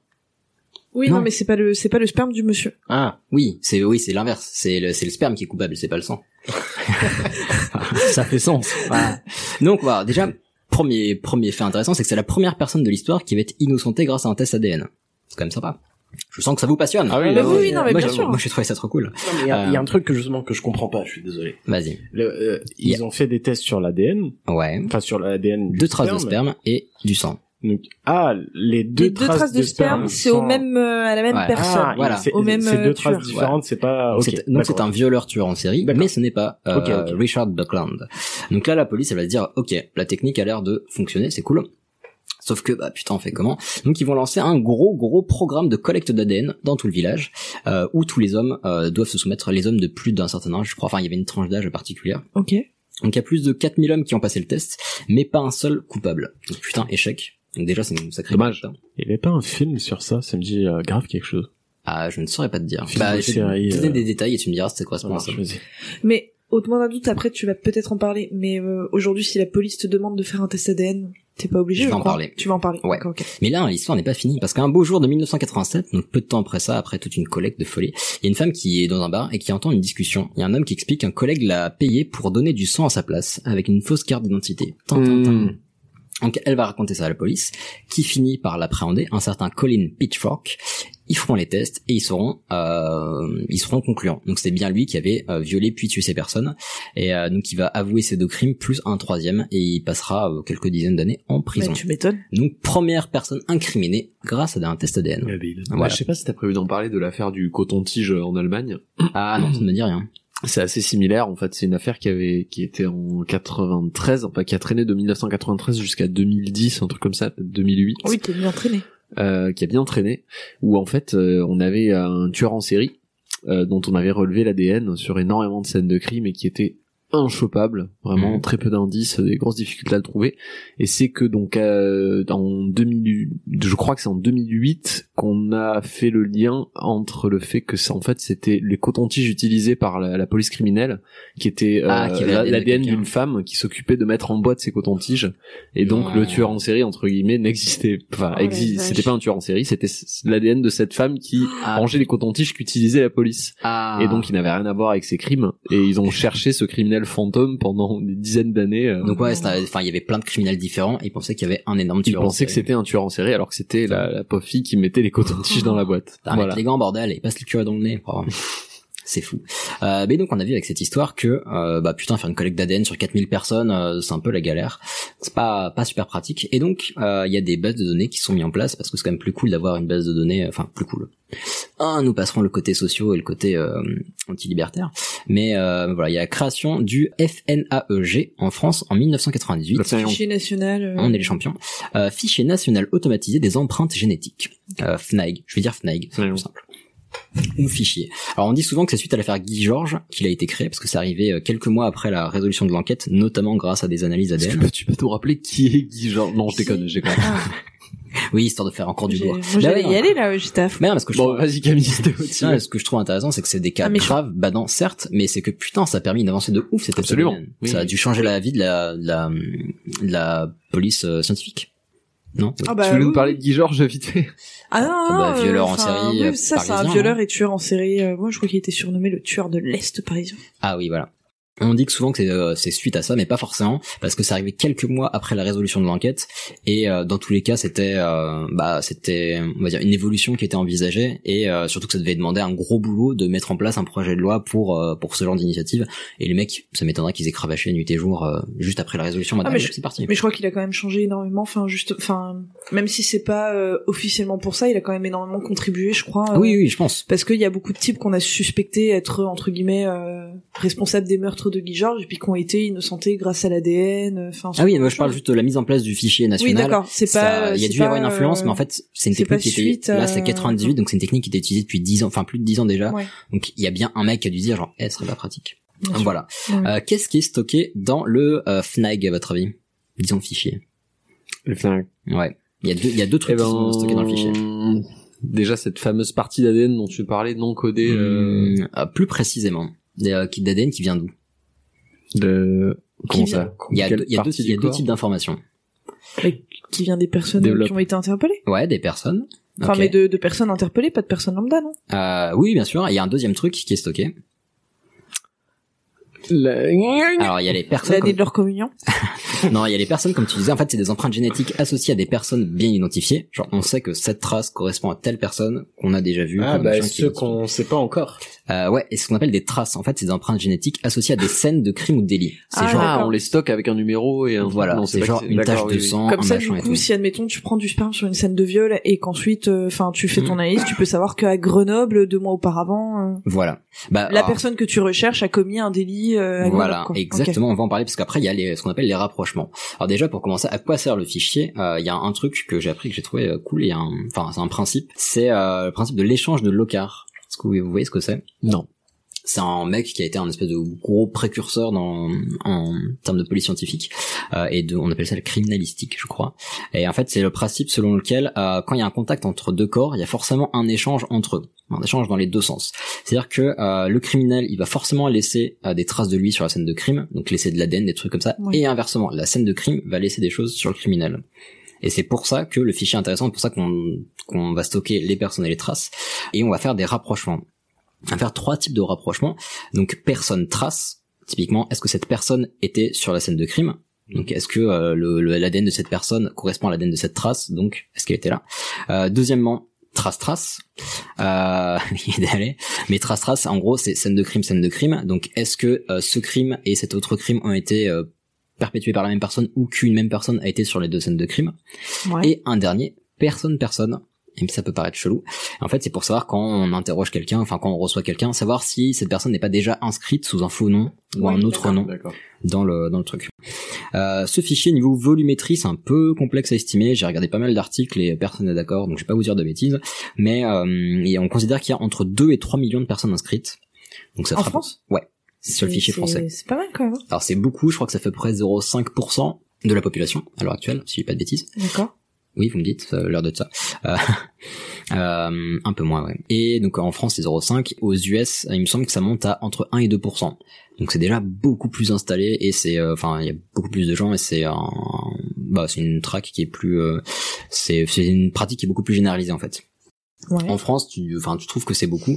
Euh, et justement, il y a tout un, il y a tout un paradoxe là-dessus, c'est que c'est à la fois bah, utile pour résoudre des enquêtes, mais d'un autre côté, il y a des dérives qui sont un peu critiquées. Alors déjà, pour les rajouts au fichier, euh, ce qui est rajouté au fichier, c'est donc, euh, enfin, c'est les personnes qui sont interpellées, comme tu disais, suite à des crimes et des délits graves, donc agression sexuelle, meurtre, terrorisme, fabrication d'explosifs. Je vous en passe parce qu'il y en a plein. Euh, mais aussi vol, recel, blanchiment. Ça peut, enfin, il y a la palette est quand même assez large. Et la critique, c'est que justement, initialement, le périmètre était très restreint, donc en 98, principalement viol, meurtre, enfin des trucs euh, assez violents, et ça s'est étendu petit à petit au, euh, au larcin, au trafic de drogue, au, euh, il y a de plus en plus de choses euh, qui sont comprises dedans, et bah, il y a- il y a de plus en plus de raisons de, euh, de, de garder l'ADN des gens, en fait. Donc les usages aussi ont changé, parce qu'initialement, on pouvait simplement rechercher quelqu'un, mais maintenant, on peut aussi rechercher des personnes avec une empreinte génétique proche, euh, parce qu'il y a des enquêtes où on a cherché des parents du criminel. Mhm. Disant, bah tiens, on a peut-être un, un frère, un cousin, une sœur, une mère dans notre fichier. En la retrouvant, on pourra se dire, bah tiens, ok, il est proche de cette personne. C'est peut-être son oncle, sa tante, son machin, mais en tout cas, il est de la même famille. Mhm. Donc, euh, il y a toujours un petit paradoxe parce que d'un côté, ça aide l'enquête et d'un autre côté, tu dis, putain, c'est chaud. Euh, et c'est chaud pourquoi Parce que bah, euh, bah parce que ça pourrait être généralisé malheureusement. L'ajout au fichier, comme on le disait, c'est pour les personnes condamnées pour des crimes graves, mais tu me demandais tout à l'heure Camille, on a possibilité de refuser l'ajout, enfin le test ADN. Par contre, euh, il y a une peine de prison et une amende supplémentaire qui sont prévues. Donc Ah c'est ouais c'est proportionnel à. Ah, oui, donc en fait, t'as pas vraiment la possibilité de refuser quoi. Enfin, Bah, c'est Bah, en t'as fait, le choix sans avoir le choix. En fait, ça, c'est si t'es coupable. Si t'es coupable, t'as ce truc qui est rajouté. Et si t'es pas coupable, effectivement, disons, si vous voulez vraiment pas risquer la tôle, je suis pas juriste, je suis Mm. pas avocat, donc ne prenez pas mes paroles, euh, enfin, je ne suis pas parole d'évangile, Euh, enfin, je n'ai Mais, pas parole mais il vaut mieux d'évangile. coopérer. Bah, coopérer et demander le retrait. Parce que comme euh, tout truc, en plus, avec les changements de loi euh, récents, on peut demander le retrait de, euh, D'accord, dessus. ok. sachant que, euh, Supprimer les cookies. voilà, mais bah, c'est le principe. Et donc, bah, après, vous verrez avec, avec votre avocat euh, la meilleure stratégie, mais bon, il est toujours possible de retirer, de retirer son ADN. Au niveau de la consultation de la gestion, parce que ça peut paraître flippant d'avoir un demi pour cent de la population qui est dessus, bah, ce fichier, il va être géré par la police judiciaire. Donc, pour faire simple, c'est rattaché au ministère de l'Intérieur. Et il va être contrôlé par, enfin, il peut être contrôlé par un magistrat qui est nommé par le ministère de la, par le ministre, pardon, de la Justice. Donc, ce magistrat, lui, il peut bah, vérifier des trucs et aussi rajouter euh, des enregistrements ou supprimer des enregistrements qui auraient été illicites. Donc, c'est une personne qui a été rajoutée alors qu'elle aurait pas dû. Ce magistrat peut la retirer. Il peut, il peut l'enlever. Ok. Et c'est intéressant parce que donc c'est euh, un ministère qui va le gérer, mais c'est une personne d'un autre ministère qui va pouvoir le contrôler, donc ça fait un petit équilibre. Euh, les agents de police, eux, on se dit ah putain c'est super flippant. Alors eux en fait ils peuvent simplement vérifier si une personne est inscrite ou non dans ce fichier. Genre une personne qui arrive euh, pour savoir s'il faut faire une inscription ou pas, ils peuvent pas Ouais. du tout vérifier les rapprochements les euh, policiers, enfin les agents de D'accord. police. Donc euh, bon il y a quand même un certain contrôle et puis comme tout ce qui est lié à euh, à, euh, bah, au numéro de sécu, à toutes les informations euh, très très euh, très très précises. C'est des fichiers qui sont sécurisés niveau lecture, donc toute lecture, toute modification, toute consultation est tracée et reportée. Et à un coup. Et ouais. Oui, en plus, parce que euh, les typiquement, alors c'est une petite parenthèse, mais les doublons qui sont créés dans ce fichier par les différents services, euh, ça crée des surcoûts de plusieurs millions en fait. Mais je voulais en parler, faire une petite virgule, peut-être si on a une seconde, par rapport à ces conférences dont je parlais, auxquelles j'avais eu euh, l'opportunité de d'assister, Mhm. euh, qui étaient menées par euh, police scientifique euh, espagnole, française et allemande, et qui parlaient justement avec différents exemples de scènes de crime. Euh, en gros, leur but c'était de démystifier ce qu'on peut voir dans les séries télévisées euh, sur la police scientifique, etc. Sur n'importe quelle enquête, on va monopoliser 15 personnes pour aller faire des scans de machin, des tests ADN. Non. Ouais. Pas du tout. ça coûte extrêmement cher et, euh, et c'est mis en place que dans certains certains cas de figure. D'accord. Je vais arrêter là parce que ça peut Non, mais être très, ça. long, mais voilà. Non, mais c'est super intéressant, effectivement. C'est par contre, c'est euh, alors pareil, petite parenthèse, un des trucs qui a changé la vie des euh, des mecs qui faisaient les analyses, c'est que on a découvert, euh, moi je sais plus exactement quand, je vais pas vous dire de bêtises, peut-être années 90, mais des manières de euh, de répliquer l'ADN, donc avec un petit échantillon, on pouvait le dupliquer et faire beaucoup de tests, donc ça a beaucoup changé les choses. Et surtout, récupérer de l'ADN en bon état, c'est pas forcément facile. Donc c'est toute une mission, tout un, voilà, toute une, toute une aventure, tout un défi. Bah, très rapidement, récemment, vous avez peut-être vu des euh, tests ADN euh, qui étaient très à la mode, donc pour découvrir votre vos origines ethniques, Ouais. vos machins Ah et tout. C'était super à la mode. C'était en vente libre et en fait, bah, c'est quand même un assez gros danger parce que bah, mettre son ADN entre les mains d'une société privée, c'est un petit peu flippant parce qu'ils ont beaucoup d'informations sur vous. Ils ont en fait toute votre information génétique, donc ça, euh, ça, c'est ouf. Et euh, bah, comme j'ai juste avant, faut pas oublier que l'ADN est réplicable. Donc c'est pas parce que vous leur donnez euh, trois bulles de trois bulles de salive dans un dans dans un petit gobelet que euh, qu'ils pourront pas en faire grand Si chose. dans 20 ans tu croises ton clone, faudra pas te demander pourquoi. Exactement. Très bien. Voilà. C'était fortement intéressant. Oh oui. Mais Eh merci. Faire un parallèle aussi avec tout ce qui est euh, registre d'empreintes digitales qui avait un petit peu le même, la même base Ouais. de fonctionnement puisque la législation change énormément en fonction des pays. Il y a des pays qui peuvent euh, partager les empreintes digitales de leurs concitoyens avec d'autres pays, d'autres non, d'autres c'est automatique de les prendre, d'autres non. Donc c'est un petit peu en fait un schéma qui se répète qu'on a déjà, enfin des discussions, un schéma qu'on a déjà eu avec les empreintes digitales. Mhm. et qui se reproduit avec l'ADN en fait euh, maintenant. J'ai l'impression. Bah c'est tout ce qui est euh, oui tout ce- enfin tout ce qui est identification de la personne et euh, petit détail aussi euh, intéressant c'est que euh, tu parlais des différents pays qui avaient des différentes enfin des pratiques différentes il y a en Europe c'est l'Europe des 27 il me semble il y a eu un accord entre les différents ministres de l'intérieur en 2003 si je dis pas de bêtises qui autorise les magistrats des différents pays à euh, consulter les euh, à consulter les enregistrements des fichiers de- des autres pays. Donc il y a toute une collaboration internationale qui a été mise en place. Sacré magistrat. Et oui. Bon, bah je vais je vais prendre la main. Allez. Allons-y. Y ahí aparece el enmascarado de plata, el rey del tope, el que hasta hoy día sigue siendo el taquillero número uno en la República Mexicana. Él es la leyenda viviente de plata, el santo. C'était long. C'était très long. Donc je vais vous parler de la lucha libre. Est-ce que la lucha libre ça vous dit quelque chose Un bar à Paris. Catch euh, Mais c'est- c'est du Mexique. mexicain. Très bien, bah, j'ai plein de trucs. C'est ce que tu disais, t'es vrai aussi. C'est aussi un bar à Paris. Euh, et on peut appeler ça du, du, du catch mexicain. Oui, c'est généralement euh, comme ça qu'on le connaît. Alors ça va un peu plus loin que ça. Faut savoir que la lucha libre, en fait, pour nous, c'est un, c'est un sport. Euh, au Mexique, c'est un peu plus qu'un sport. Ça va C'est- plus loin que ça. Il y a c'est des. une sorte de, de théâtre avec une vraie histoire. Alors, au-delà du C'est théâtre- les feux de l'amour avec euh, le catch euh, WWF. euh. On peut dire ça, sauf qu'en fait, euh, au Mexique, ça a un impact social aussi, et ça va limite dans la dimension euh, mystique par moment, euh, Ah, la en vache. fonction des, ouais, ouais. C'est-à-dire que les, les catcheurs de, de lucha libre sont vraiment des idoles euh, au sens le plus large possible. Donc, je vais commencer par faire un petit brief d'histoire, parce que sinon, je vais avoir un regard noir de la part du fond à droite de la table. Donc, la lucha libre, ça a été introduit au Mexique en 1863 pendant l'occupation française. En fait, le- pendant l'occupation française, on faisait des démonstrations de lutte olympique et de lutte euh, gréco-romaine, Euh, et ça attirait pas mal les foules parce que c'était un sport qui était euh, inconnu en fait. Donc ça a ramené pas mal de monde. Et à partir de là, euh, entre 1910 et 1930, il y a pas mal d'entrepreneurs qui sont venus avec des, des lutteurs, des, des, des sportifs, et qui ont développé petit à petit cette, cette passion pour euh, la lutte et donc plus tard le catch. Ça s'est rapproché en fait par la suite parce que avec la proximité avec les États-Unis, en fait, le catch s'est développé aux États-Unis pendant que la lucha libre se développait au Mexique. Donc euh, dans ces entrepreneurs, il y avait euh, Giovanni euh, Re- Relezevich, Antonio Fournier ou Constant le Marin.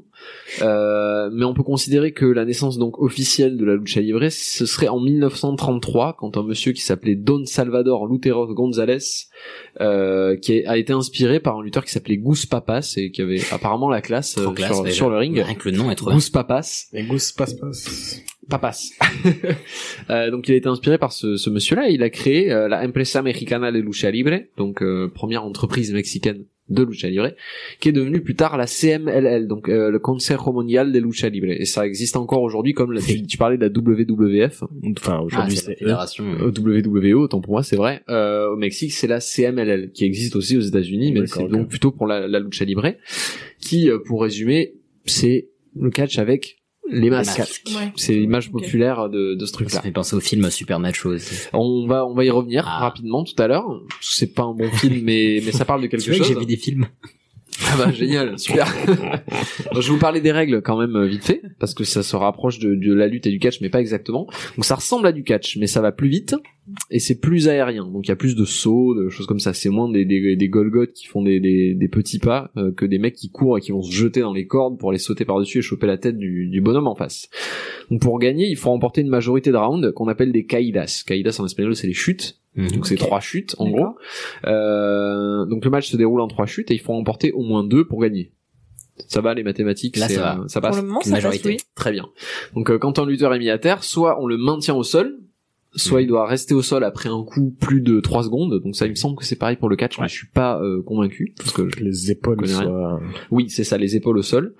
Euh, et en le contrant, il est aussi euh, éliminé du, du round s'il est expulsé à l'extérieur du ring pendant plus de 20 secondes. S'il n'arrive pas à remonter, parce que comme pour le catch, on- ça peut se passer aussi à l'extérieur du ring dans l'absolu, mais pendant Ça dépend. un petit laps de temps.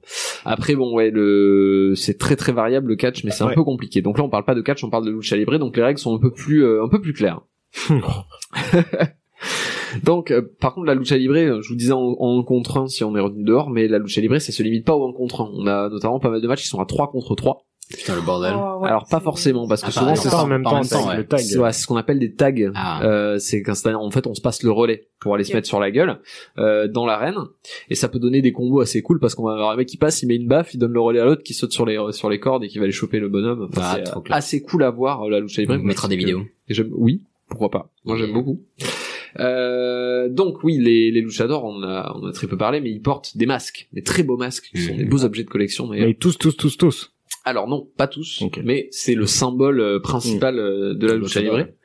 Euh, et c'est très important ce masque parce que ça représente euh, leur identité déjà en tant que personnage Euh, et il peut être perdu ce masque dans ce qu'on appelle les lucha des, des apuestas. C'est en fait un- le match qui compte le plus quand on fait de la lucha libre puisqu'on met en jeu Ah, son masque, son honneur, quoi. son honneur. Euh, c'est le d'ailleurs c'est le- l'ultime des honneurs pour un luchador de, de perdre son masque. Alors il n'y a pas que les masques hein. dans les lucha de apostas, on peut aussi miser ses cheveux. Parce qu'on va avoir des matchs euh, masque contre masque, donc le perdant Ah, perd son masque. Et du coup, quand t'as pas ton masque, tu paries tes cheveux. Et euh, il y a des il y a des lutteurs qui n'ont pas de masque et qui ont par contre des cheveux longs qui est un autre symbole aussi de la lucha libre et qui fait vraiment c'est très très viking euh, au possible de se faire couper la natte ou très indien de se faire euh, couper les cheveux quand on a perdu. Donc on peut avoir le masque ou même on a aussi et ça c'est assez extrême les matchs carrière contre carrière. Donc c'est-à-dire comparer sa carrière, genre si tu perds ce match, Ça- ça n'existe plus. Sa réserve de minerais En gros, en gros, je, je, je prends ton, c'est le cool Cunning, c'est Highlander, je prends ton énergie, toi, ta carrière, ton machin, et toi t'es fini et tu D'accord. n'existes plus. D'accord. C'est quand même, une- il y a quand même une histoire de spectacle C'est derrière. ce que j'allais dire, ce qu'on appelle un co-marketing. Voilà, totalement.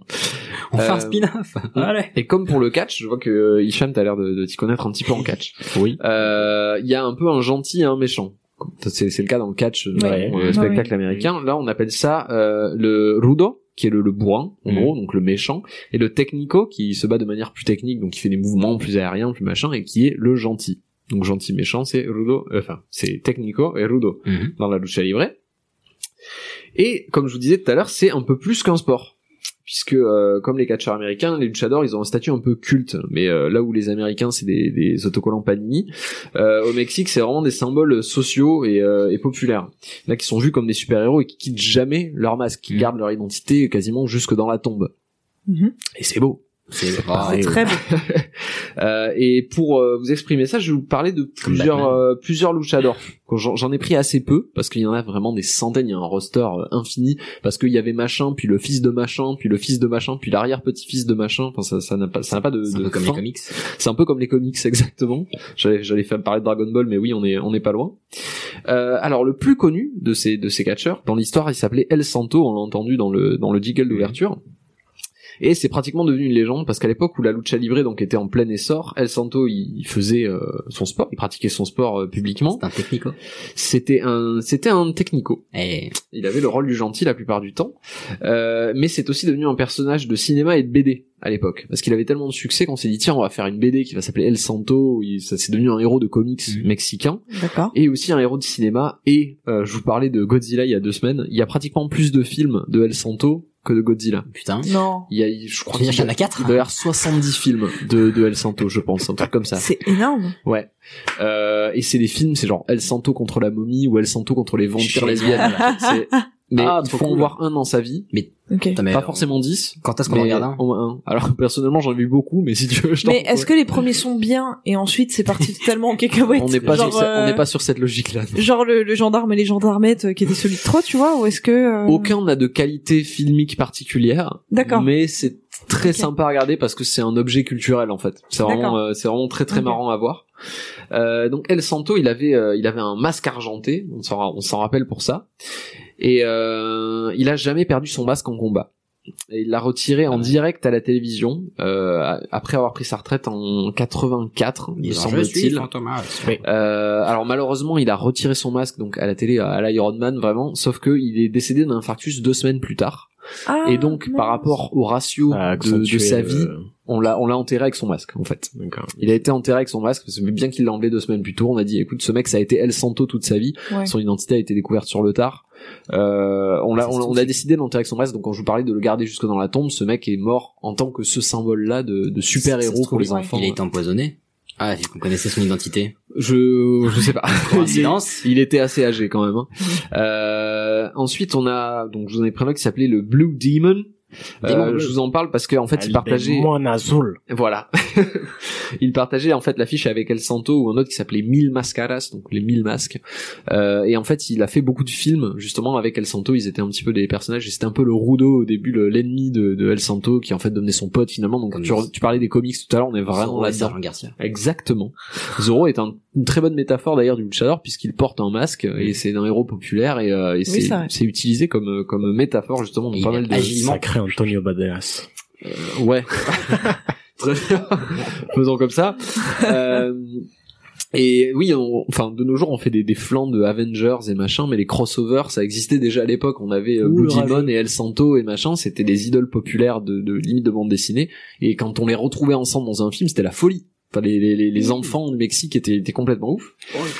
Alors là, on on arrive sur. euh, j'ai- j'ai- J'en ai, deux autres qui sont un peu plus euh, pertinents dans ce rôle social dont je vous parlais. J'en ai un qui s'appelle Super Barrio. Un barrio, est-ce que ça, vous savez ce que ça veut dire en espagnol Super Barrio. Bah, c'est un, c'est un jeu de mots par rapport à Super Mario. Ah. Jusque là, tout va bien. D'accord, ok. Un barrio en espagnol, c'est un quartier. Ok. Super Super quartier. Barrio, super quartier. Alors Super Barrio, c'est le défenseur des nécessiteux. Euh, alors. Pour mettre les choses à plat, il a plus le physique d'un bouliste que d'un catcheur. hein. C'est euh, bon, bonne grosse bedaine. euh, mais ça a été un vrai héros populaire pour le coup, c'est la définition même du héros. En fait, avec son masque, il est la définition du héros, c'est qu'il est tout le monde et personne à la fois. Il est un symbole. euh, Ah, C'est youpi. Et il racontait ce monsieur que dans son enfance, lui et sa famille, ils ont été expulsés de chez eux à plusieurs reprises à cause des augmentations de, de loyers. C'était un, un Mmh. vrai problème au Mexique, Euh, notamment suite au tremblement de terre de 85. Il y a plus de, il y a quasiment 300 000 personnes qui se sont retrouvées sans logement. La vache. Et Putain. donc les propriétaires et les marchands de sommeil, qu'on les appelle aujourd'hui, Ah ouais. s'en sont donnés à cœur joie pour louer des gens, pour euh, loger des gens dans des dans des hangars de merde et, euh, et voilà. Dix fois le prix. Et donc ça a amené un, un soulèvement populaire qui a été porté par cette icône de su- Super Barrio, donc Super Quartier, on comprend mieux euh, le, le principe du quartier, qui a donné une force de frappe à la population qui a permis de faire pression sur des promoteurs, sur des chaînes de télévision, avec son image pour euh, pour faire parler de, de cette lutte. Ils ont même foutu la pression à une banque, enfin il y avait il y avait un certain pouvoir de, de com. Et euh, ses adversaires sur le ring, parce que c'était pas pour le coup un vrai catcheur, c'était plus un symbole. Euh, ses, ses ennemis, donc ses rudos, c'était le proprio, par exemple. Euh, donc le proprio qui était un El adversaire. proprio. euh, Préator. et sinon, il y avait euh, le sida, qui était un de ses ennemis. Pourquoi Parce qu'avec Quoi cette image, comme il y avait des problèmes avec le sida, ils Ouais, s'en ils- sont Ouais. servis. Il s'est dit allez banco. Et son arme secrète lors de ce combat mis en scène, c'était Bouter le sida Une en dehors capote. du quartier. il a sorti une capote sur le ring pour vaincre son ennemi, le sida. J'ai- Putain, ce mec est un C'était héros. vraiment un move de com. Il est Génial. Et ça, ça a fonctionné en fait parce qu'il avait tellement de- d'attrait populaire que que, que ça a Ouais, fonctionné. C'est c'est- La- c'est la ça, commande j'ai pourtant, passé. intelligente. pourtant, il sortait toujours couvert, lui, avec son... Ah, Ah, est-ce Oui, qu'il c'est est-ce qu'il a vrai. pincé le petit bout au moment de se servir de la capote Je ne sais pas, je n'étais pas là. Euh, mais en tout cas, c'est c'est devenu un symbole. Il a réussi à donner de l'espoir à une classe sociale plus démunie. Et je trouve ça très beau parce que c'est pour le coup un vrai super héros Mais j'avoue, c'est Carrément. par, par définition. Carrément. Champion. Et j'en ai un petit dernier pour vous que je trouve très intéressant qu'on appelait Fray Tormenta ou le Père Tempête. Alors vous voyez où je veux en venir, je pense, avec le Père Tempête. Oui. Euh, il était Clairement, prêtre oui. avant tout, mais c'était aussi un luchador. Donc Ok. un prêtre Ok. luchador. D'accord. qui a passé 23 Putain, ans mais- de sa vie à pratiquer la lucha libre euh, pour financer un orphelinat de 270 enfants. Super Nachos. Et Super Nacho a été inspiré de l'histoire vraie de cette personne. Alors il n'y a pas que Super, que non c'était Su- Nacho Libre, le, le film il s'appelait. Et il y avait aussi un Ah, autre mais- euh, un autre film qui s'appelait L'homme au masque d'or avec Jean Reno, qui est aussi inspiré de cette histoire là. Et donc ce monsieur il a passé 23 ans de sa vie à pratiquer la lucha libre pour euh, nourrir euh, un orphelinat. Et son finishing move en catch donc vraiment le, son move de fin pour éclater son son C'est- adversaire c'était s'appelait le innocent. confessionnal. Je trouve ça très très classe.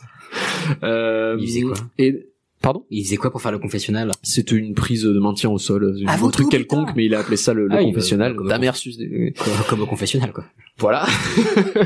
et même après avoir pris sa retraite en 2011, il a continué à faire euh, l'office en portant son masque jusqu'à la fin. Non. à l'église C'est avec, tellement avec bien. son masque, Magique. c'était devenu encore une fois un symbole. Ouais. Et euh, ce ce monsieur, en fait, ce, ce prêtre, avant d'être prêtre, était un garçon qui avait des problèmes avec la drogue, etc. Et, euh, et qui a été très inspiré par, euh, par un prêtre, justement. Et donc, il a décidé de, de, de prendre les devants et de, de, de renouveler sa, sa profession, entre guillemets. Trop classe. Et on, tu en parlais tout à l'heure, mais si vous habitez à Paris et que, que l'esprit esthétique un peu de la lucha libre vous plaît, vous, vous, avez- vous l'avez jamais vu, il y a en effet un bar qui s'appelle la lucha libre qui Oui. se trouve dans le 5e arrondissement, pour pas dire de C'est ça. bêtises, pas loin du Panthéon, euh, où vous pouvez voir des masques de lucha et même au sous-sol il y a un ring Oui, on peut faire des combats. euh, Ouais, alors, de on sumo, pourrait pas je faire pense. des combats de lucha libre, voilà, c'est un peu différent, mais en effet, c'est une bonne manière de s'imprégner un petit peu de, de l'ambiance. Et donc, j'espère que j'ai pu vous y intéresser. Vous pouvez regarder des, Carrément. des- Cool. des matchs de lucha libre, et en fait, l'esthétique de la lucha libre a inspiré énormément de choses, donc plein de films, des jeux vidéo, des, des bandes dessinées, il y a énormément de choses. Mais euh, c'est c'est comme au catch, enfin c'est juste une histoire. Enfin euh, au catch, les coups sont réels, mais qui Ah non. gagne euh, Non. Si si si, ils se prennent des vrais coups. Il y en a, enfin, mais, Ah, mais- c'est- mais le gagnant, il est choisi de, dès le début. Enfin, Oui, c'est bien un sûr, ouais. script quoi. hmm. Oui. Euh, et dans le lucha libre, c'est pareil. Bah, ça dépend, il y a deux écoles. Hein. Tu, sais, tu pratiques la lutte à l'école, le gagnant, il est pas choisi avant. Par contre, si tu regardes un match à la télé, Oui, bah, bah, c'est ce que je veux dire. il est Voilà, choisi à c'est l'avance. Mm. ça. Ça dépend le nombre de thunes qu'ont mis les sponsors avant. D'accord. Il se trouve qu'à- à la télé, il y a le, euh, c'est comme tu disais, le rapido ou je sais pas quoi, non Euh, la luchas de apuestas. mais- Non, la brute et le, et le rapide là. Et le Ah oui, gringo. mais ça c'est toujours. Hein. C'est oui, euh, mais du coup, c'est le, Rodo et c'est le le, Technico. c'est le technico qui doit gagner, non Ou c'est le Pas gentil nécessairement non, parce que comme au catch, tu vois Ah, des fois le oui. méchant qui va gagner parce que le Ah. gentil doit revenir la semaine prochaine et C'est machin. vrai. Enfin voilà. Ok. Mais c'est pas l'intérêt vraiment. Moi, j'étais plus là pour vous parler du côté social. C'est vrai que la lucha libre ça a été déformé par justement la télé américaine Mm. et la WWE qui en a fait un spectacle un peu Ouais. un peu nul Honteux. euh, en mettant un peu de côté la, la- le, le vrai fond de la chose qui est le qui est, côté je trouve assez orphelinat ici, intéressant. là, quoi. Exactement. et ce sera tout pour moi. Putain, trop cool, j'ai trop envie de regarder l'histoire de, euh, de Super Barrio. Bah tu l'as déjà vu, tu vois. Mais, mais ça a l'air trop Non, mais il y a pas mal de documentaires aussi que vous pouvez voir euh, facilement sur, Mais sur les ça- internets Bah, Ça m'a donné envie en tout cas. à ce sujet. Euh, Ah bah du non, coup, Une bah, petite pastille, le Camille. oui, une pe- Allez. c'est bizarre. à dire. Très bien. Je suis Thibaut, comte de Malfête, duc d'Anjou, baron d'Orléans, seigneur de Libourg. Monsieur Jacquard, je préfère mon cousin, Hubert Montmirail. Comte de Montmirail, d'Apremont et de Papincourt. Je suis peiné et confus, madame la marquise. Donc effectivement, euh, il y a euh, Terry sur Twitter qui nous demandait euh, quel- sacré Terry, qui nous demandait quelles pouvaient être les, les différences euh, et même les différences de hiérarchie entre les différents titres de noblesse. Alors, est-ce que vous êtes capable de me donner des titres de noblesse français Comte, duc, baron, euh, euh, Lord. Non, Non. c'est pas français. Lord. Marquis. euh, co- Ouais. ah oui. Marquis. Ouais. Archiduc. Il en, il en ouais, qui est pas, Non. qui est plus euh, autrichien que français. On est comte, Sire. duc, Il en baron, manque un, Euh, Ah, que du... Non, c'est pas à que du Ouais, absolument. Seigneur. Non, Oh. vicomte. Ah, oui. Voilà. Et donc, euh, ils ont, je vais, pas- je vais pas du tout vous parler de l'origine de la création euh, de ces titres de noblesse parce que je pense que ça vous ennuierait profondément. C'est lié à chaque fois à des questions de politique, d'organisation du royaume, etc. Par les rois. Tout ce que je peux vous dire, c'est que la plupart d'entre eux, enfin même pas, ils ont tous été créés entre l'Antiquité et le tout début du Moyen Âge. Donc, ce qui fait que lorsque le Moyen Âge est C'est- établi, Bonne fourchette. oui, voilà. Mais lorsque le Moyen Âge est établi, euh, en Il y a tout déjà tous ces cas, titres. voilà, il y a déjà ces titres-là euh, qui existent. Donc je vais vous en parler du plus puissant au moins puissant. Donc le plus puissant, c'est celui de Euh, baron. non, c'est duc. Putain. C'est duc, duc. Je pense que euh, c'est la classe. duc. duc. Duc. Duc est le plus Duc. puissant, c'est vraiment le titre Très euh, joli, duc. qui est euh, juste en dessous euh, de prince. Euh, donc à l'origine, on est duc euh, suite à une décision du roi. Et on a, euh, on cumule en fait lorsqu'on est duc un pouvoir militaire et un pouvoir euh, juridique Mhm. sur une terre, un duché, qui à cette époque-là, le duché, c'était en fait le la plus grande unité de découpe d'un royaume. Donc par exemple, en grand duché qu'il pouvait y avoir dans le royaume de France, bah vous avez le duché de Bretagne, le, bu- le duché de Savoie, le duché de Bourgogne, qui restent encore aujourd'hui des grandes régions en fait. Voilà, donc euh, ça vous permettait quand même d'exercer un énorme pouvoir sur une région super grande. Mhm. Juste en dessous du duc, vous avez les Ah oui, donc marquis. c'est le plus puissant. Je crois que c'était le moins puissant. Non, le plus puissant. Ah oui, bah oui. Non, pas mais entendu.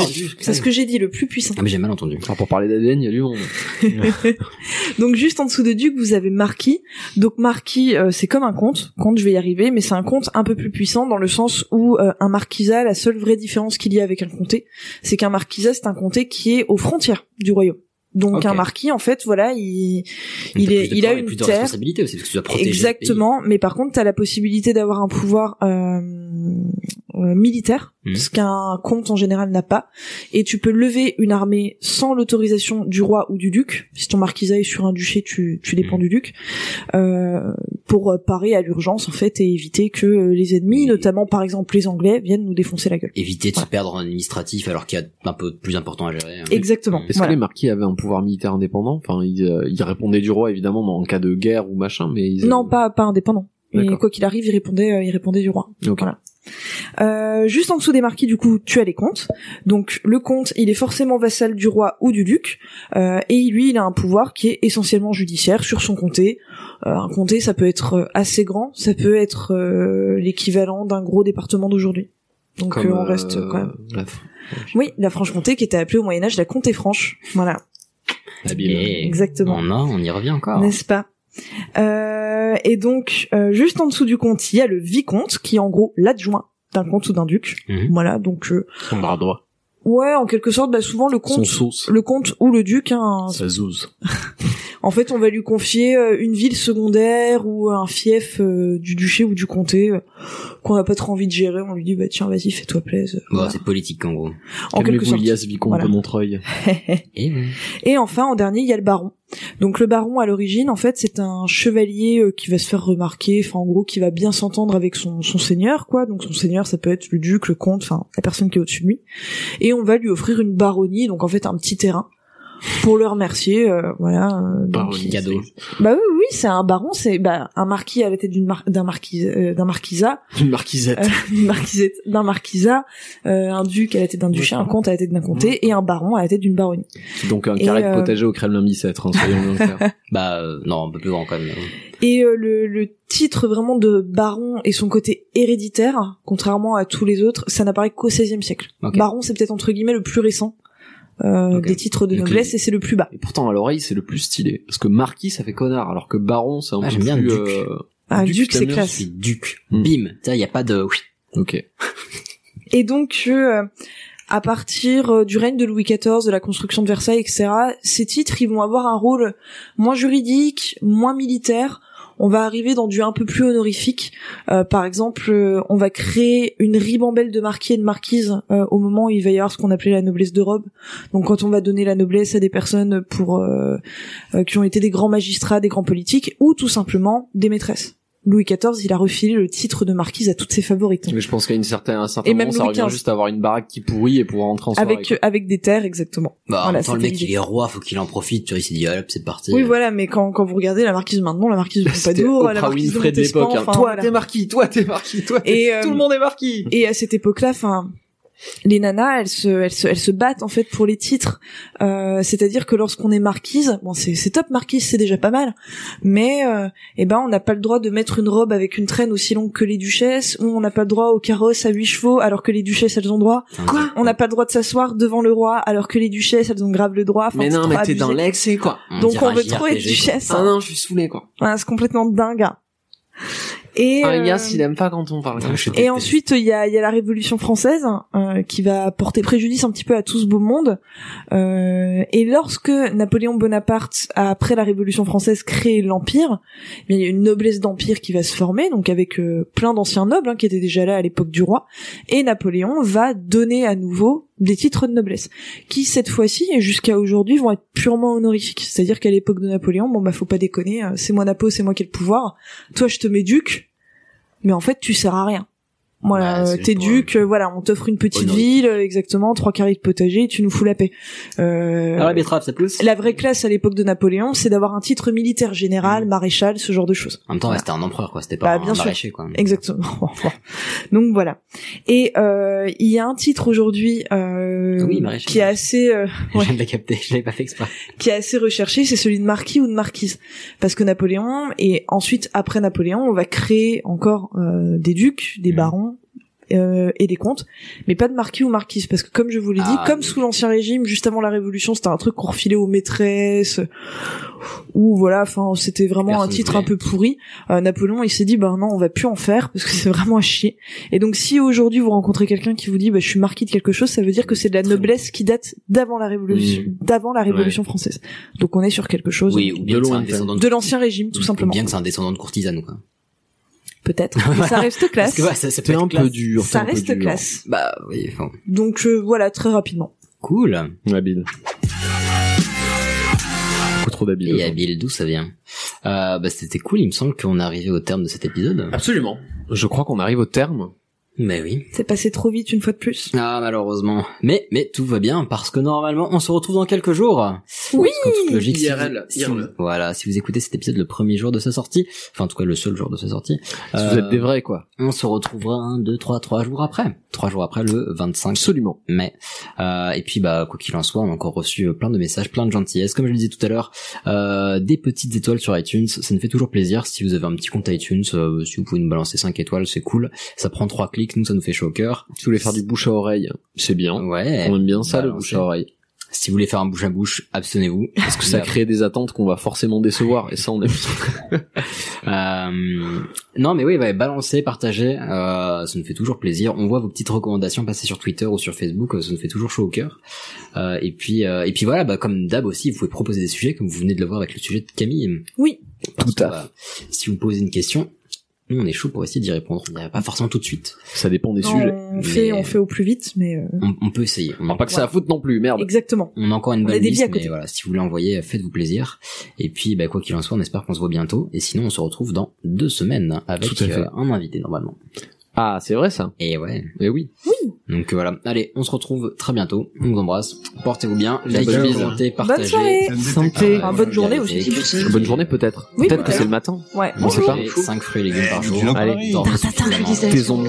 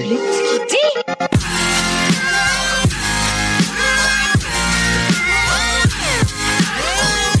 Vulgaire Je trouve ça vulgaire tá Oui, je trouve ça vulgaire.